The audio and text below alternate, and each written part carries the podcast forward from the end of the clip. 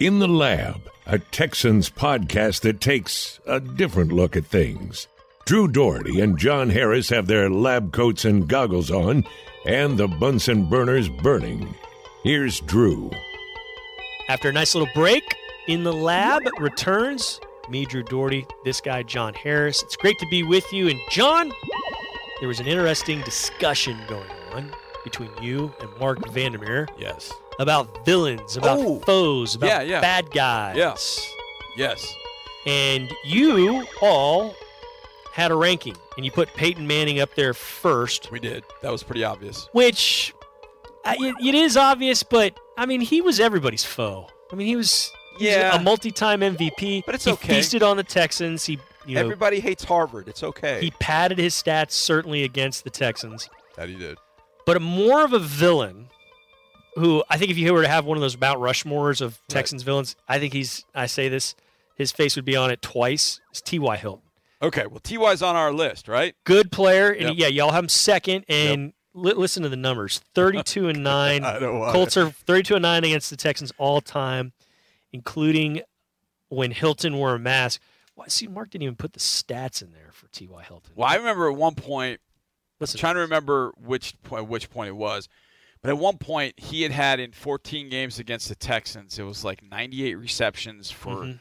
like 1,700 yards and 14 touchdowns, or some sick number like that. I mean, I can remember the games more so than anything else. The 2017 game, Mhm. uh, the one right after Deshaun had gotten hurt, he went nuts in that game. 2014, he went crazy. He just had those games, and and the thing is, is the the clown mask game. That's what it's known as, and that's that's an in the lab we need to do. The, Yep. the Texans games with names.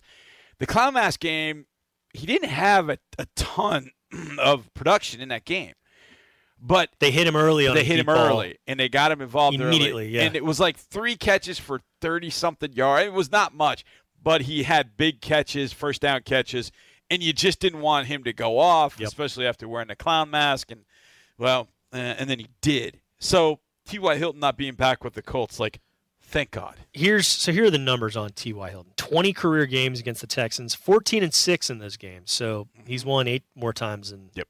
he's lost. Yep. 103 catches in 20 games for 1800 yards.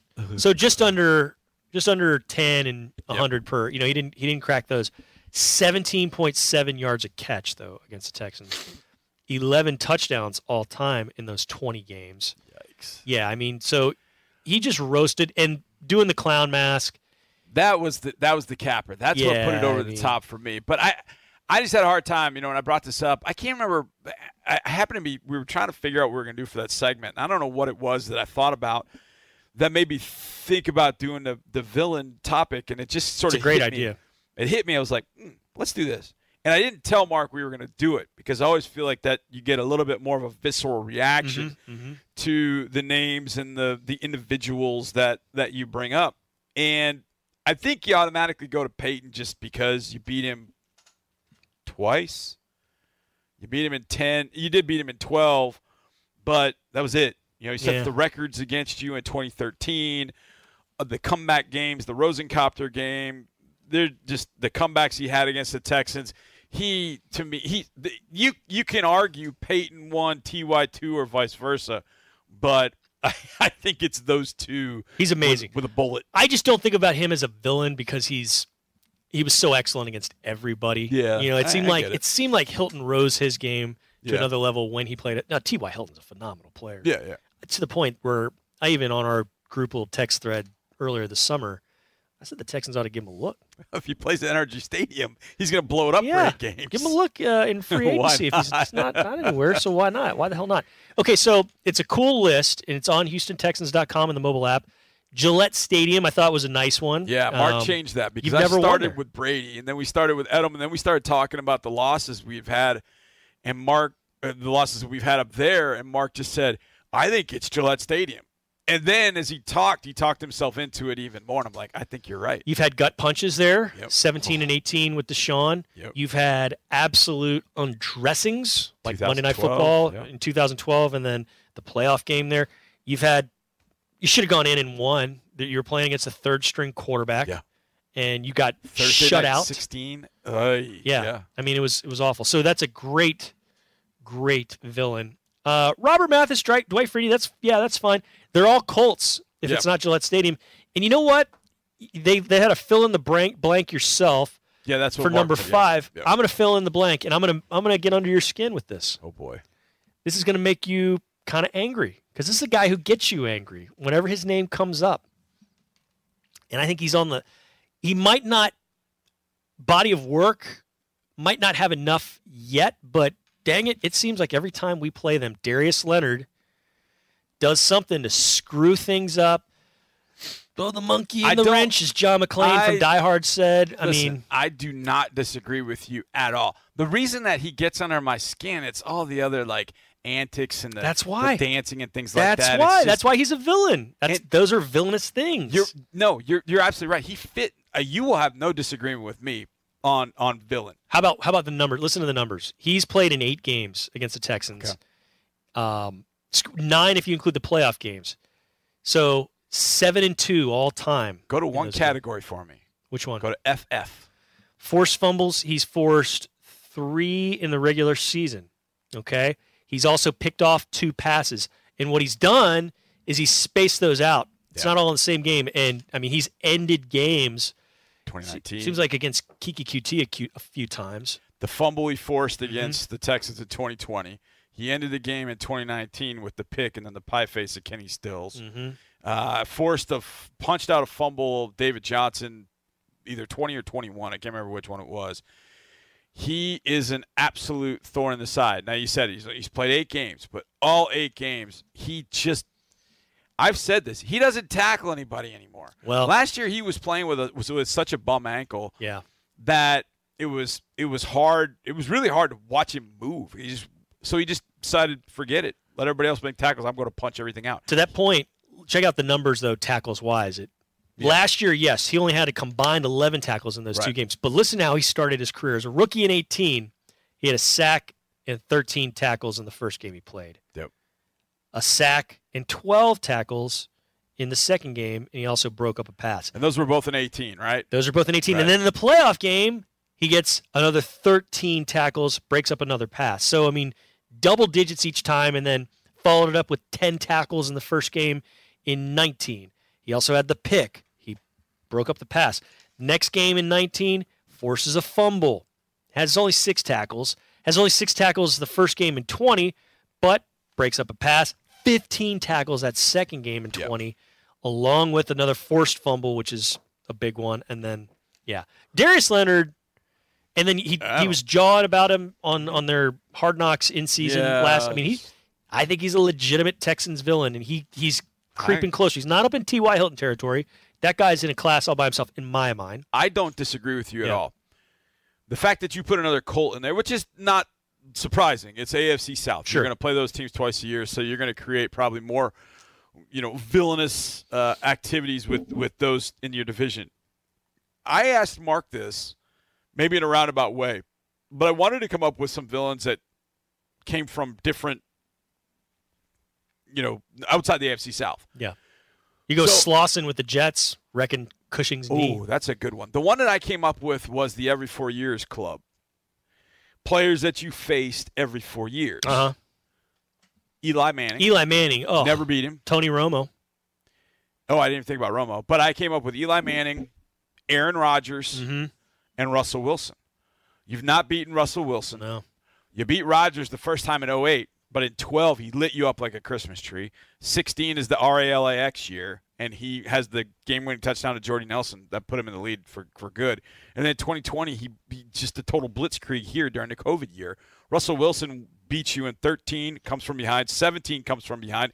2021 gets a win against you. He's 3 and 0. Eli Manning never lost against you. I called it the every four years, guys. Hold, hold on a second. Rewind. What did you say? R I L I what? X? In 2016, the Packers the Packers were like I'm trying to remember what the record was. It was like five. They were five and six or six and five. Right. It was, and it was in early December. And it was you had like four or five games left. So it's Yeah. 2016. So they, They had kind of like had five to or win six. out. Yeah. And so everybody's panicking, and he went on the radio and he was like, "Relax." Oh, R R E R E L A I X. Ah. Relax. So Relax. yeah. Uh, Yeah, he was basically telling everybody to relax, and then he won every game. And what I remember about that game in particular in 2016 was he was playing with a hammy. I think it was a hammy in the snow. in the snow that he could barely move, and yet he scrambled for one key first down.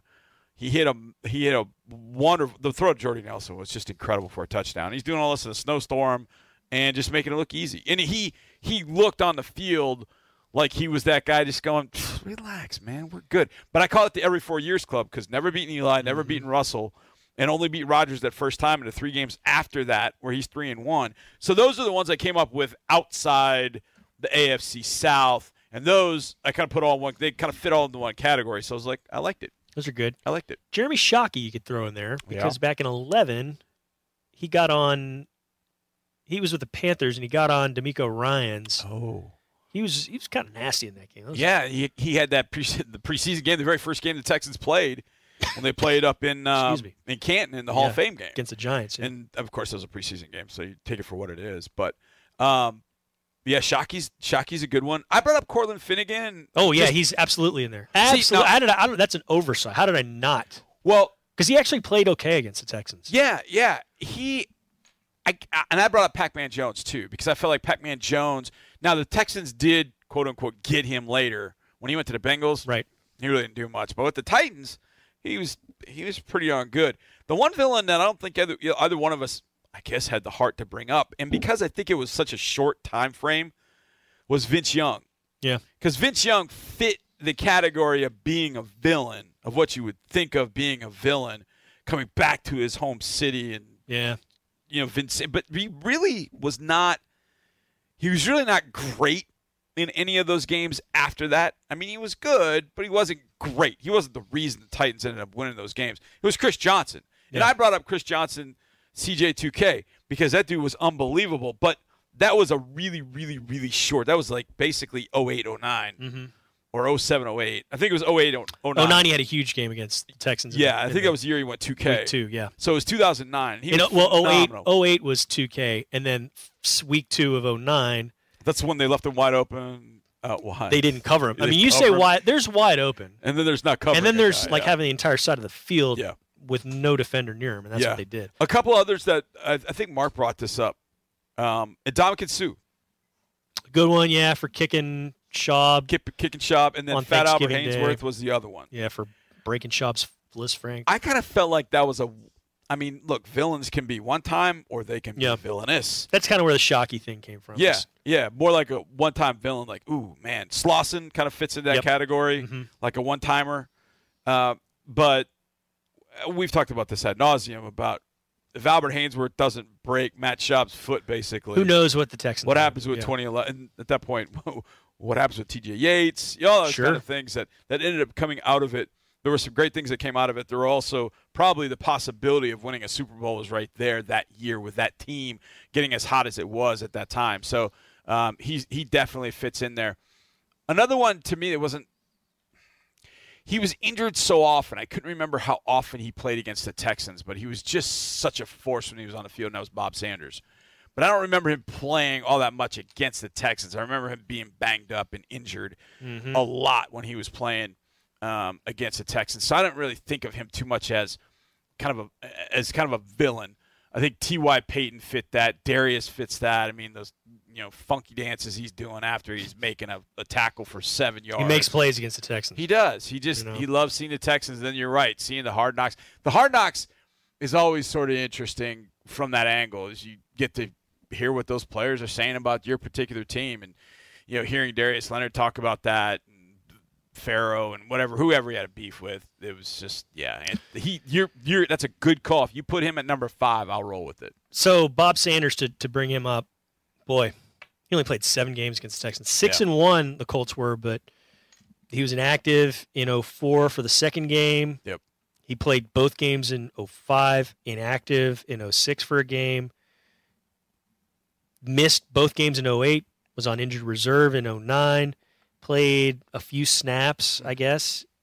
The first game here in 09, or excuse me, in 10, and then didn't play in the second one. I mean, that's sad. The Just yeah. that the guy was a playmaker, and he, he but he's just I think he was his body wasn't built to. I mean, he was 5'8". yeah. He was 5'8", 205. And I mean, he was fearless. Yep. I mean, he was absolutely fearless. And I and I worry about guys. I mean, look, I think Jalen Pitre is going to be one heck of a player.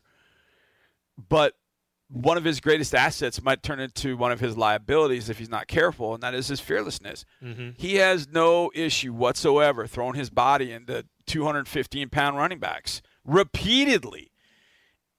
It's, I mean, you don't want to curtail that, but I always think about Bob Sanders when I think Mhm. about a player like Jalen. Now, Jalen's a little bit bigger. He's 5'10, 5'11 ish, 200 pounds. So he's he's built a little differently from Bob Sanders, but that same sort of fearless nature of you're in a different colored jersey and I'm gonna hit you with everything I got. Yeah. It, it does it does worry me a little bit, but if there's some if there is a player that I am thrilled to watch this year, it's Jalen Pitre. John, I'm glad you bring that up because Jalen Pitre was actually named to the preseason Wow. or an early projection of the 2022 All Rookie teams. Really? He was put there at safety. Who do you think the other two Texans? There's three of them named on these teams. Who do you think the other two happen I mean my, be? my guess would be Stingley and, and Kenyon. False, as Um, Dwight Schrute would oh. say. Dameon Pierce. Correct. Dameon Pierce was uh, Dameon Put in is there- one. because it. I think the projection was he's he's got a good chance yeah, of getting yeah. in there because of who's in the running back room with him. Right. It's, it's a different running back room. Pitre and Kenyon. hmm And then uh, Christian Harris was the other one. Ah, okay. Linebacker Christian Harris, who Lovie Smith, Nick Caserio had a nice Fits hand in glove, yeah. Yeah, had a nice bro hug over. They're excited about that, and you know he's he's one of those guys that supposedly, or not supposedly, but seemingly should be able to cover, hit, get after the quarterback from time to time. Let's So, see it plays out like that. Christian's fantastic. Jalen Pitre's awesome. Dam- Dameon Pierce is the thousand yard rusher that John McClain has has gone out on a limb and said he's going Wow. to be. Will you be frustrated?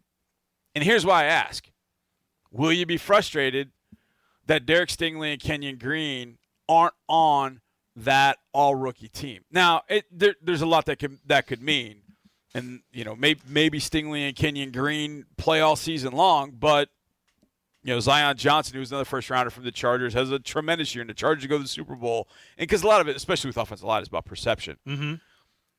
And maybe Stingley has a great year, but you know Sauce is tremendous, and you know maybe there's some rookie corner that I can't think of off the top of my head that has seven, eight interceptions, whatever team, and it's Sauce and that guy. But Stingley has seven, you know, plays 16, 17 games, plays well. But if those guys play at a high level, then okay. But if they don't make a rookie team like this, and I know a lot of it has to do with prestige and Yeah. you know national media and how it's perceived, all that kind of stuff. But if those three players are making it from a preseason standpoint, then eyes are certainly on the Texans and the Texans rookies for earning such honors. If Kenyon and Derek are not part of that, are you worried? Not Does really. it worry you? Not really, because I think, let's say he does Stingley play all all the games that you're talking about. Yep.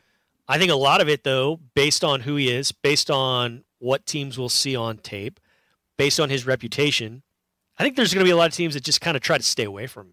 I, I And if you right. do that, you're not going to get stats. You're not going to get attention because somebody else is the ball. You know, somebody else is getting targeted. True. So I think that could be a good thing. And if that's the case, you're doing it.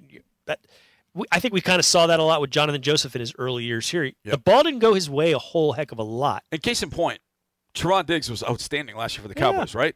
Yeah. He had what, ten interceptions? Mhm. But he also had the other side of it, where teams were challenging him because they saw on film that he was slopping his technique. Yeah. He'd bite on double moves. And teams challenged him.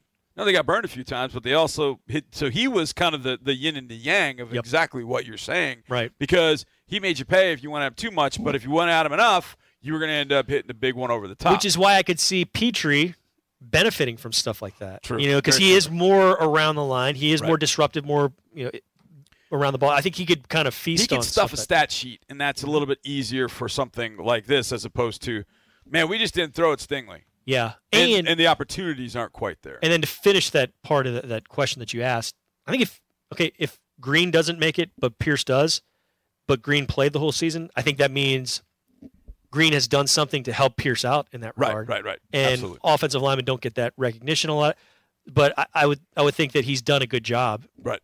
Especially if he's going to play the whole year. Yeah, that I means he's so. Yeah, I I, I didn't. I, I just thought about that because I think the natural incli- inclination is well, they had two first round picks; those will be the guys because of what that list represents. Yeah. Every, every time it's you know an honor, it's like how can we quantify to be able to say to people, well, we think Kenyon Green is fantastic. Well, why do you think that? And I typically go to you know things I see on tape. Well, he can do this on power. He moves people. You know, does he, that's not that easy to give a guy credit and say, hey, this guy should be a he should be on the all rookie team because he's knocking people off the ball consistently, et cetera. You want to quantify that in some sense. And so I just when it was not Stingley and it was not Kenyon Green, I kind of thought, hmm, all right. So what if as first round picks, Mhm. the first first round picks you've made since 2019, Yep. what if the other guys are all that in a bag of chips and they're just not where they need to be or not where you'd want them to be? Would that disappoint you? And I don't think I'd be disappointed because I think there are a lot of different ways, like we pointed out, that, that it can go. You may not go after Stingley. You know, hopefully Kenyon's going to jump into that starting lineup at some point and he won't move out of it for the next 10 years, uh, hopefully.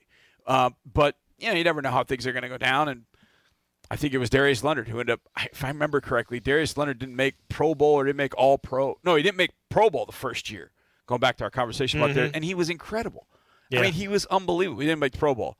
And then you find out, oh, well, you know, that was because he was listed as an outside linebacker. Well, that meant he was against all the edge rushers. Yeah. Like, wait, that's dumb. That's not the position. so he didn't have to the sack numbers. Yeah, and, so it became kind of a number comparison. so I don't panic about it at all. I really don't worry about it. But the fact that the recognition for those three guys being second, third, fourth round picks, I think is huge. I think It- it's fantastic. and I like the guy that wrote it and had these projections. Guy named Chad Reuter, or is it Yeah, Chad Reuter? yeah, Chad.